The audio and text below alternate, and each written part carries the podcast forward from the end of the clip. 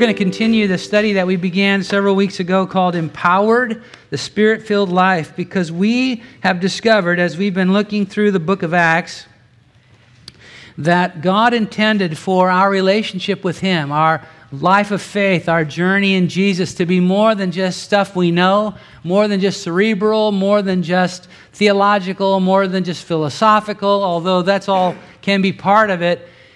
He meant for us to have an experience with Him where every day we are experiencing the miraculous power of God at work in this world through me and in me. So, we've talked about who the Holy Spirit is and uh, what He is here to do. The Holy Spirit is the third person of the Trinity, God. And when I come to faith in Jesus Christ, He takes residence in me. But we've also discovered that He wants more than just to be, uh, to be in me, He wants to be upon me. And we talked about the release of the Holy Spirit in our lives called the baptism in the Holy Spirit and what that means. And then we've been talking about first from 1 Corinthians 12 and 1 Corinthians 14, the, uh, nine spiritual gifts, nine gifts of the Spirit to be more exact, that are uh, supernatural enablings that God dispenses to us for the purpose of dispensing them to others in need so that needs can be met by His miraculous power in this world. And in the book of Acts, we see these gifts on display in, in the lives of everyday saints, just like you and me. People that were newly minted believers finding themselves in the flow of the miraculous workings of God in this world and how it propelled the gospel forward and touched the whole of the known world. And we want to see that happening today. I want my Christian life to look more like the book of Acts than it did yesterday. I want my life to be what God intended his power on display in and through me. I'm sure you do too, and that's part of the reason why you're here. So, we've been talking about these gifts of the Spirit, and there are nine of them the word of, excuse me, tongues, interpretation of tongues, prophecy, the word of knowledge, word of wisdom, discerning of spirits, faith, miracles, and healings. And I just arbitrarily, because nobody told me I couldn't, divided those nine gifts up into three categories the power to communicate that's the tongues, interpretation of tongues, and prophecy. The power to understand, the word of knowledge, word of wisdom, and discerning of spirits. And then the power to change things, faith, miracles, and healings. We are halfway through the second set of three, the power to understand. Last week we, we talked about the word of knowledge and the word of wisdom. Today we're going to be talking about discerning of spirits. Now, I want you to read with me Acts chapter 8, beginning at verse 17. Then they laid hands on them and they received the Holy Spirit. Let me explain. A guy named Philip, who was, you know, nobody special, just a guy who received Christ as his Savior, a Jewish believer from Jerusalem, has made his way to Samaria and is preaching the gospel there, and people have come to faith in Jesus in this city of Samaria. Peter and John, two of the apostles from Jerusalem, come to this city of Samaria to make sure that these new believers are also being uh, filled with and experience the overflowing of the Holy Spirit in their lives. And so they lay hands on the people to receive the baptism in the Holy Spirit. And when Simon, verse 18 says, saw that through the laying on of the apostles' hands the Holy Spirit was given, he offered them money. Let me explain this guy named Simon. He's like a magician. He has a, that's how he makes his living. And uh, he has also become a believer. He's come to faith in Jesus. But, you know, he's a little immature and doesn't quite understand everything just yet. Uh, when I say immature, I mean as a believer. And uh, he sees Peter and John laying hands on people and people receiving the empowering of the Holy Spirit, and he's observing this. We don't know what he observed. It was likely people speaking in tongues because that seems to be the pattern throughout the, the rest of the book of Acts. But he's observing something that was dramatic, something that was powerful, and he wanted, he offered to pay money for the ability to be able to do this to people. He wanted to add the, this experience to his magic show, so to speak. And so, verse 19, he says, Give me this power also, that anyone on whom I lay hands may receive the Holy Spirit. But Peter said to him, Your money perish with you, because you thought that the gift of God could be purchased with money. You have neither part nor portion in this manner, for your heart is not right in the sight of God. Repent, therefore, of this your wickedness, and pray God if perhaps the thought of your heart may be forgiven you. Now, pay attention. For I see that you are poisoned by bitterness and bound by iniquity.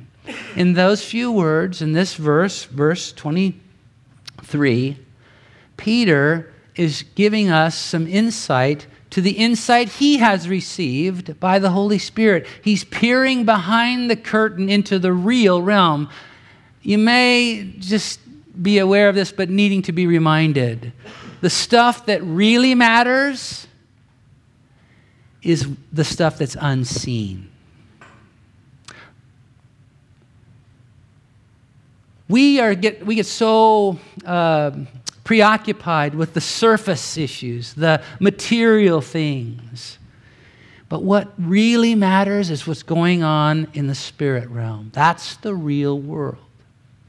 And Peter, when he's getting this uh, proposal from Simon to buy this power, Peter says, I see behind this activity. I see into the spirit realm. I see that you are poisoned by bitterness. He's naming demonic spirits, and we'll come back to this in a minute. I see that you are poisoned by bitterness and bound or held by iniquity. And because he understood that this was more than just, you know, the surface issue, he was able to minister to Simon. Verse 24 Then Simon answered and said, Pray to the Lord for me, that none of the things which you have spoken may come upon me. And a righteous outcome happens. God's will is done in this man's life because of the gift of discerning of spirits. What is that? Let me define it for you. The gift of discerning of spirits is a revelation of the spiritual source of a concept or activity. Now, there are three types of spirits at work in this world. And let me just uh, put you at ease a little bit. I'm not one of these guys that's looking for demons under every rock, okay? Uh, but to ignore the fact that what's really going on, what we are experiencing in the material world, is really sourced deeper than that, is foolhardy foolhardy. So let's, let's, be, uh, let's understand some things. There are three types of spirits at work in this world the Holy Spirit, God, the Holy Spirit. Hallelujah and amen. there are also unholy spirits. Sometimes we refer to them as demons or devils. The Bible says that Satan, uh, forenamed Lucifer, was among the most prominent, if not the most prominent, of the angelic creatures. He led a revolt against God because his pride rose up in him and he wanted to usurp God's authority. He was booted out of heaven, but the Bible says that a third of the angelic hosts followed him. And these uh, spirits, these fallen angels, are what we refer to as demons or devils. They're at work in this world behind the scenes. Uh, there is also the human spirit. Zechariah 12:1 tells us that human beings are ultimately spiritual creatures. And discerning what spirit you're dealing with, the Holy Spirit, an unholy spirit, or human spirit, is really, really helpful. You don't want to be resisting the Holy Spirit, but you do want to resist unholy spirits. And if it's just a human spirit, you want to know how you can help this person, right? So it's important that we have this information, and none of us are able to be able to have that discernment except by a gift of God's Spirit. Thank God for that. Thank God for that. Now, there are three purposes for the gift of discerning of spirits, and I want to talk to you about those. First of all, protection from deception. Um, John 8, verse 44 says that Satan, the devil, is the father of lies. That means he's really, really, really good at fibbing. He's really good at deception. Really, he's the master of lies. And he wants to, in every way that he can, deceive us from the truth. And uh, like I said, he's, he's pretty good at it. That's why the Bible calls him the father of lies. So God grants us by his Spirit, the Holy Spirit, a gift of discerning of spirits that allows us to peer behind the curtain and see what's true rather than what's being presented as uh, in a deceiving way. Now, one example of that, just one example from the book of Acts, we talked about last week in Acts chapter 5, how this guy named um, Ananias, who was married to a woman named Sapphira, the two of them had a piece of property that they sold. The proceeds of that sale, they decided, you know, we're going to give a big chunk of this to the church. Thank God, that's great, good. But we're going to hold on to part of the, the uh, proceeds, part of the um, earnings of this sale for ourselves. Nothing wrong with that. But they decided together that we're going to act like, we're going to say that we're giving all of the proceeds to the church so that everybody will think we're so hot, you know, really great people, pat us on the back. But the Lord gave to Peter, again, a word of, or a discerning of the spirit behind this, the spirit of deception. And when they came before Peter to present this gift, Peter says, why are you trying to deceive the Holy Spirit? And then he was able to, to um, deal with that situation because he had the information of what was going on behind the scenes. Now, in 1 John, 1 John chapter 4 through 5, you don't need to turn there, but I just want you to know the reference. There is a lot of stuff given to us about how to, to discern whether, it, whether what we're dealing with, what we're being confronted with, is the uh, truth or error, whether it's godly or ungodly. Now, uh, this is helpful. Ultimately, we need a spiritual gift, the discerning of spirits, to really uh, solidify it all. But it's helpful if we pay attention to the information that's been given us in these two chapters of 1 John 4 and 5. Because if you pay attention to the, if you ask these questions that I'm going to give you right now that come from that passage, it will help you to be, have, be able to have more clues about what's going on behind the scenes. Number one is Jesus worshiped as the Son of God who became flesh. In other words, when you're confronted with something that's going on, ask this question Is in the midst of this Jesus being worshiped as the, not a, not one of, the Son of God? who came in the flesh, not just some sort of, you know, mystical force or something like that, but he really lived among us. The Son of God. Ask yourself that question because, because deception, the, the enemy will always just try to spin that just a little bit. You don't want to start to go down that road. Is it embraced by the world? In other words, is the world around us just really whole hog for this thing? Or uh, what are the proven people of God feeling about this? That's a good question to ask yourself to help to discern what's going on. Is it rooted in the love of God? If it doesn't have the sound and the scent of the love of God in it, it's not from God because God is love, the Bible says. That's not all He is, but He is love. Does it promote fear? not from God? Does it value obedience to God's word? Does it inspire faith in Jesus as Savior? Does it lead toward holiness? These are questions to ask that will help you to be able to get some sense of what's going on behind the scenes. But ultimately, we need a gift, this powerful gift of the Holy Spirit, to help us to understand what's going on. A friend of mine years ago uh, who lived in Santa Cruz. How many have been to Santa Cruz? Okay, then you already know it's a weird place, right? Lots of oddball things, spiritual things going on there.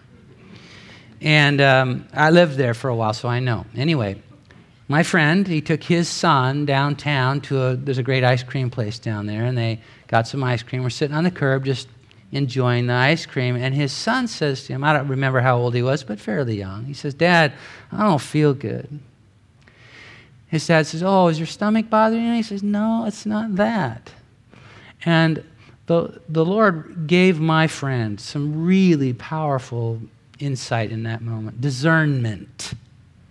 And he said to his son, He said, Son, I want you to remember what this feels like.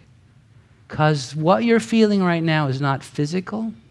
Your spirit is responding to something that's going on behind the scenes. And I want you to remember what this feels like because it will protect you, it will keep you. When you are in certain situations when it starts to feel like this, get out of there. Pretty, pretty good advice from him. But a, a divine um, gift that my, my friend received, the discerning of spirits. And we need that. It will keep us from deception.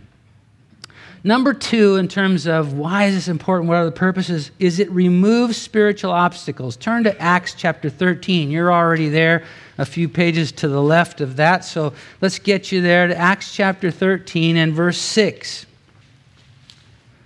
Now, when they had gone through the island of Paphos, they found a certain sorcerer, a false prophet, a Jew whose name was Bar Jesus, who was with the proconsul Sergius Paulus. This guy, Sergius Paulus, um, was a, a, a uh, regional governor set up by the Roman Empire. He was a high ranking political uh, figure and uh, governmental figure. And he, he it says, um, was in somehow in relationship to this guy. Um, we are first introduced as Bar Jesus, and we'll find he has another named Elymas. Let me continue where I left off. So uh, this guy, Bar Jesus, was with the proconsul Sergius Paulus, an intelligent man. This man called for Barnabas and Saul and sought to hear the word of God. But Elymas the sorcerer, for so his name is translated, withstood them, withstood Barnabas and Saul. He got in the way of Barnabas and Saul being able to uh, give the gospel to, um, to Sergius Paulus and he sought to turn the proconsul away from the faith. Verse 9 Then Saul, who also is called Paul, filled with the Holy Spirit, looked intently at him. He's peering behind the scenes, he's pulling back the curtain and looking at what's going on behind the surface. And he said, O full of all deceit and all fraud, you son of the devil, you enemy of all righteousness, will you not cease perverting the straight way of the Lord? And now indeed the hand of God, the hand of the Lord is upon you. And you shall be blind, not seeing the sun for a time. And immediately a dark mist fell on him, and he went around seeking someone to lead him by the hand. Then the proconsul believed when he saw what had been done, being astonished at the teaching of the Lord. The discerning of spirits is what turned this thing around. This, this situation where the gospel was being opposed. Let me ask you this Have you ever experienced what you would consider to have been spiritual opposition. As you sought to move forward in your life in God or pursue things that the Lord has given you uh, or, or placed in your heart, you have found yourself opposed. It seems circumstantial. But that opposition, dear ones, more often than not, is rooted deeper than that. And the discerning of spirits, the gift of discernment, discerning of spirits, helps us to see that and then respond appropriately. And that's what Paul does, and it turns the entire situation around. So, protection from deception, removing spiritual obstacles, and the third of the purposes for the gift of discerning of spirits is effectiveness in freeing spiritual captives. I want you to turn now to Acts chapter 16. Acts chapter 16. A few more pages to the right. Verse 16. Now it happened as we went into prayer, or went to prayer, that a certain slave girl possessed with a spirit of divination met us, who brought her masters much profit by fortune telling. This girl followed Paul and us and cried out, saying, these men are the servants of the Most High God who proclaim to us the way of salvation. Let me ask you, what's wrong with that sentence? It's not a trick question. Nothing.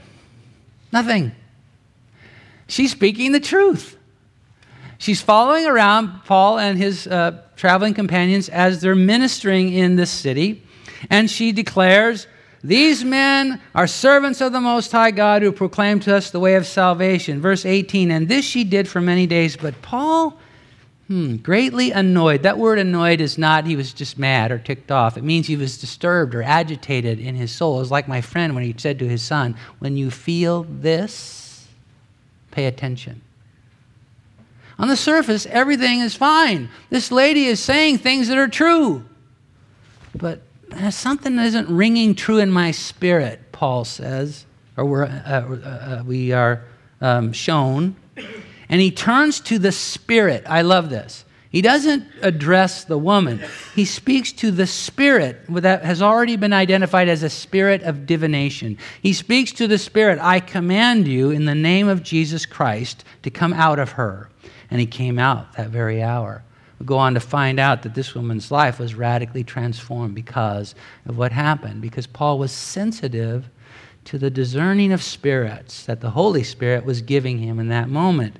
It, was a, it allowed him to be effective in helping free spiritual captives. When we read in verse 16, a certain slave girl possessed with a spirit of divination. We see that word possessed, and a lot of us, we think about movies we've seen. You know, people whose eyes roll back in their head, their head spins around on their neck, you know, all the way around. Yikes. Vomiting, you know, all this kind of weird stuff. That's not, the, the word possessed here literally means in the, in the original language, the Greek language, held by. This woman was held by a spirit of divination. She was not free to be who God made her to be until, until the Lord gave Paul insight to what was going on behind the curtain in the real realm. And he addressed that spirit, and she was set free.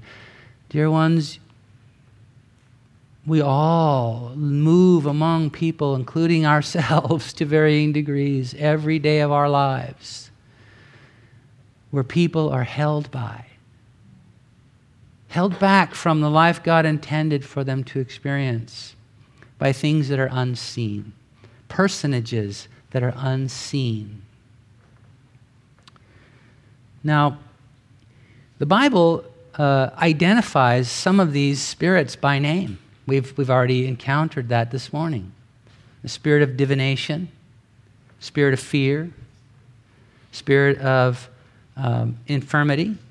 These are just some that the Bible describes by name. Now, look, uh, don't get me wrong. It's not like demons have little jumpsuits with a name badge on them, you know, and that identifies who they are. But it is a way that the Lord helps us to be able to kind of get some sense of what's going on. And I remember, you know, well, I don't, I mean, I clearly remember, but it's, I remember because it was such a profound part of my life for so long. From, from as far back as I can as my mind will take me in terms of my life's memories to when I was just a very small child, all the way through to my mid 20s, I was terrified of the dark. Terrified. Now, look, I have a pretty high IQ. I'm a smart guy. I know there are no boogeymen in the closet.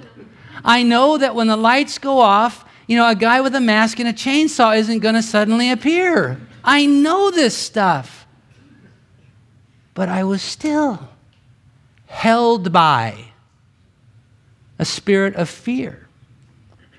No matter how I tried to change my thinking, it didn't change that fact. And by the way, I figured out all kinds of ways to, to ensure that I was never in a dark place. You know, you just, if you've got, if you're you know, if you know what I'm talking about, you know how you figure this out. You just have routines where you never are in a dark room. There's you turn this light on and then that one off, and then and you just make your way through your house in a way that just you're never there, right? I, I, I had this worked out. It didn't solve the problem though. And I remember when by this point I had two kids. My oldest daughter, she was about four probably. And I remember in the night, she, she screams out, out of fear.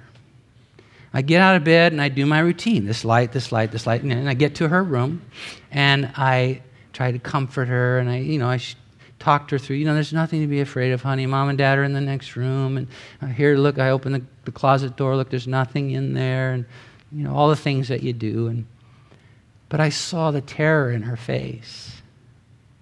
And that scream echoed in my mind. And I thought for a moment, I don't want her to have the life I have. I don't want her to be held by a spirit of fear. And it just started to dawn on me, like in that video clip we saw. There's something else going on here, something deeper that needs to be addressed. And the Lord, I believe, gave me discerning of spirits in that moment, and I saw it. I could understand for the first time that I was not, I was dealing with a personage, a spiritual personage. And I began to address that spirit in Jesus' name. Dear God, it changed everything. I started today, dear ones. I you could I can be here at midnight with the whole place to myself and the lights completely off and be in the dark and perfectly at peace because I'm no longer held by spirit. My, you know this story. My wife, um, six years ago, over six years ago now, had emergency surgery to remove a football sized tumor from her abdomen. It was a cancer that was um, very rare, incurable. You're dead within seven months when they discover it. Um, thank God the surgery went miraculously well. Two years of scans, no problems. We're rejoicing in God. She's beat every odd, you know. Then, two years later, uh, lesions show, show up in the CT scan. Heartbreaking, all that kind of stuff. Surgeries performed. Uh, they, they, you know, get everything that they can think of. Two more years of scans, free of cancer. Hallelujah. Whew. Thank God. And then it's back. I saw the CT scan. I could, you, see, they, they show you what to look for. You see the, the lesions there. And um, they had told, her oncologist said, many of you have heard this story. Please forgive me for telling it again, but it's important for this moment. Um, the oncologist told her, Look, you, you, we're going to prepare you now for the end. We're going to get you set up with hospice, and you know, you're, you're winding down. There's no sense in performing any additional surgeries, or we're just going to help you to be able to cope with this till, till it takes your life. And, uh, you know, she was in good health, and so we thought, well, it might be worth it to see if we could get, uh, convince a surgeon to do another surgery, debulk the cancer so that she could at least live a little bit longer. And so we did. We found a surgeon who was willing to do that. He ordered a second set of scans, a different type, a PET scan, because he wanted to have the additional information for when he, uh, you know, performed the surgery.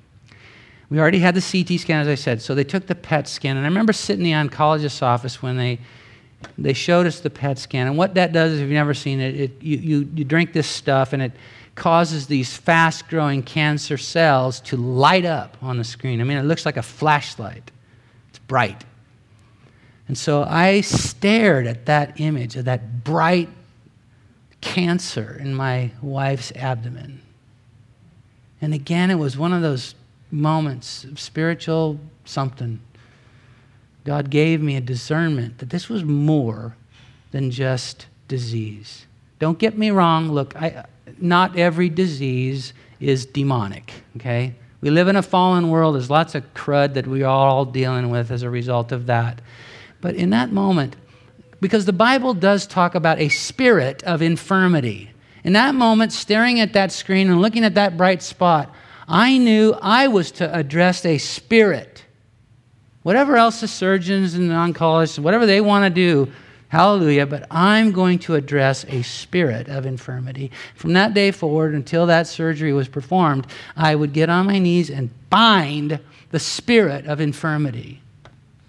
Most of you know that when they perform that, perform that surgery, and it's big, I mean, they cut her literally in half. and They're taking tissue from here and there and everywhere, sending it off to, to be um, uh, analyzed by the lab. The lab keeps sending back the report no cancer, no cancer. They, there's nothing there. They found nothing.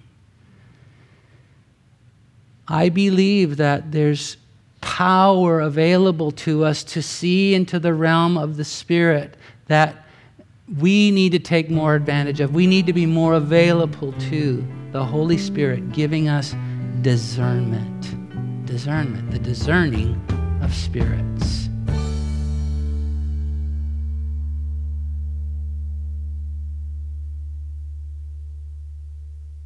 This is recording number 11200 from the teaching ministry of Crossroads Foursquare Church in Fairfield, California.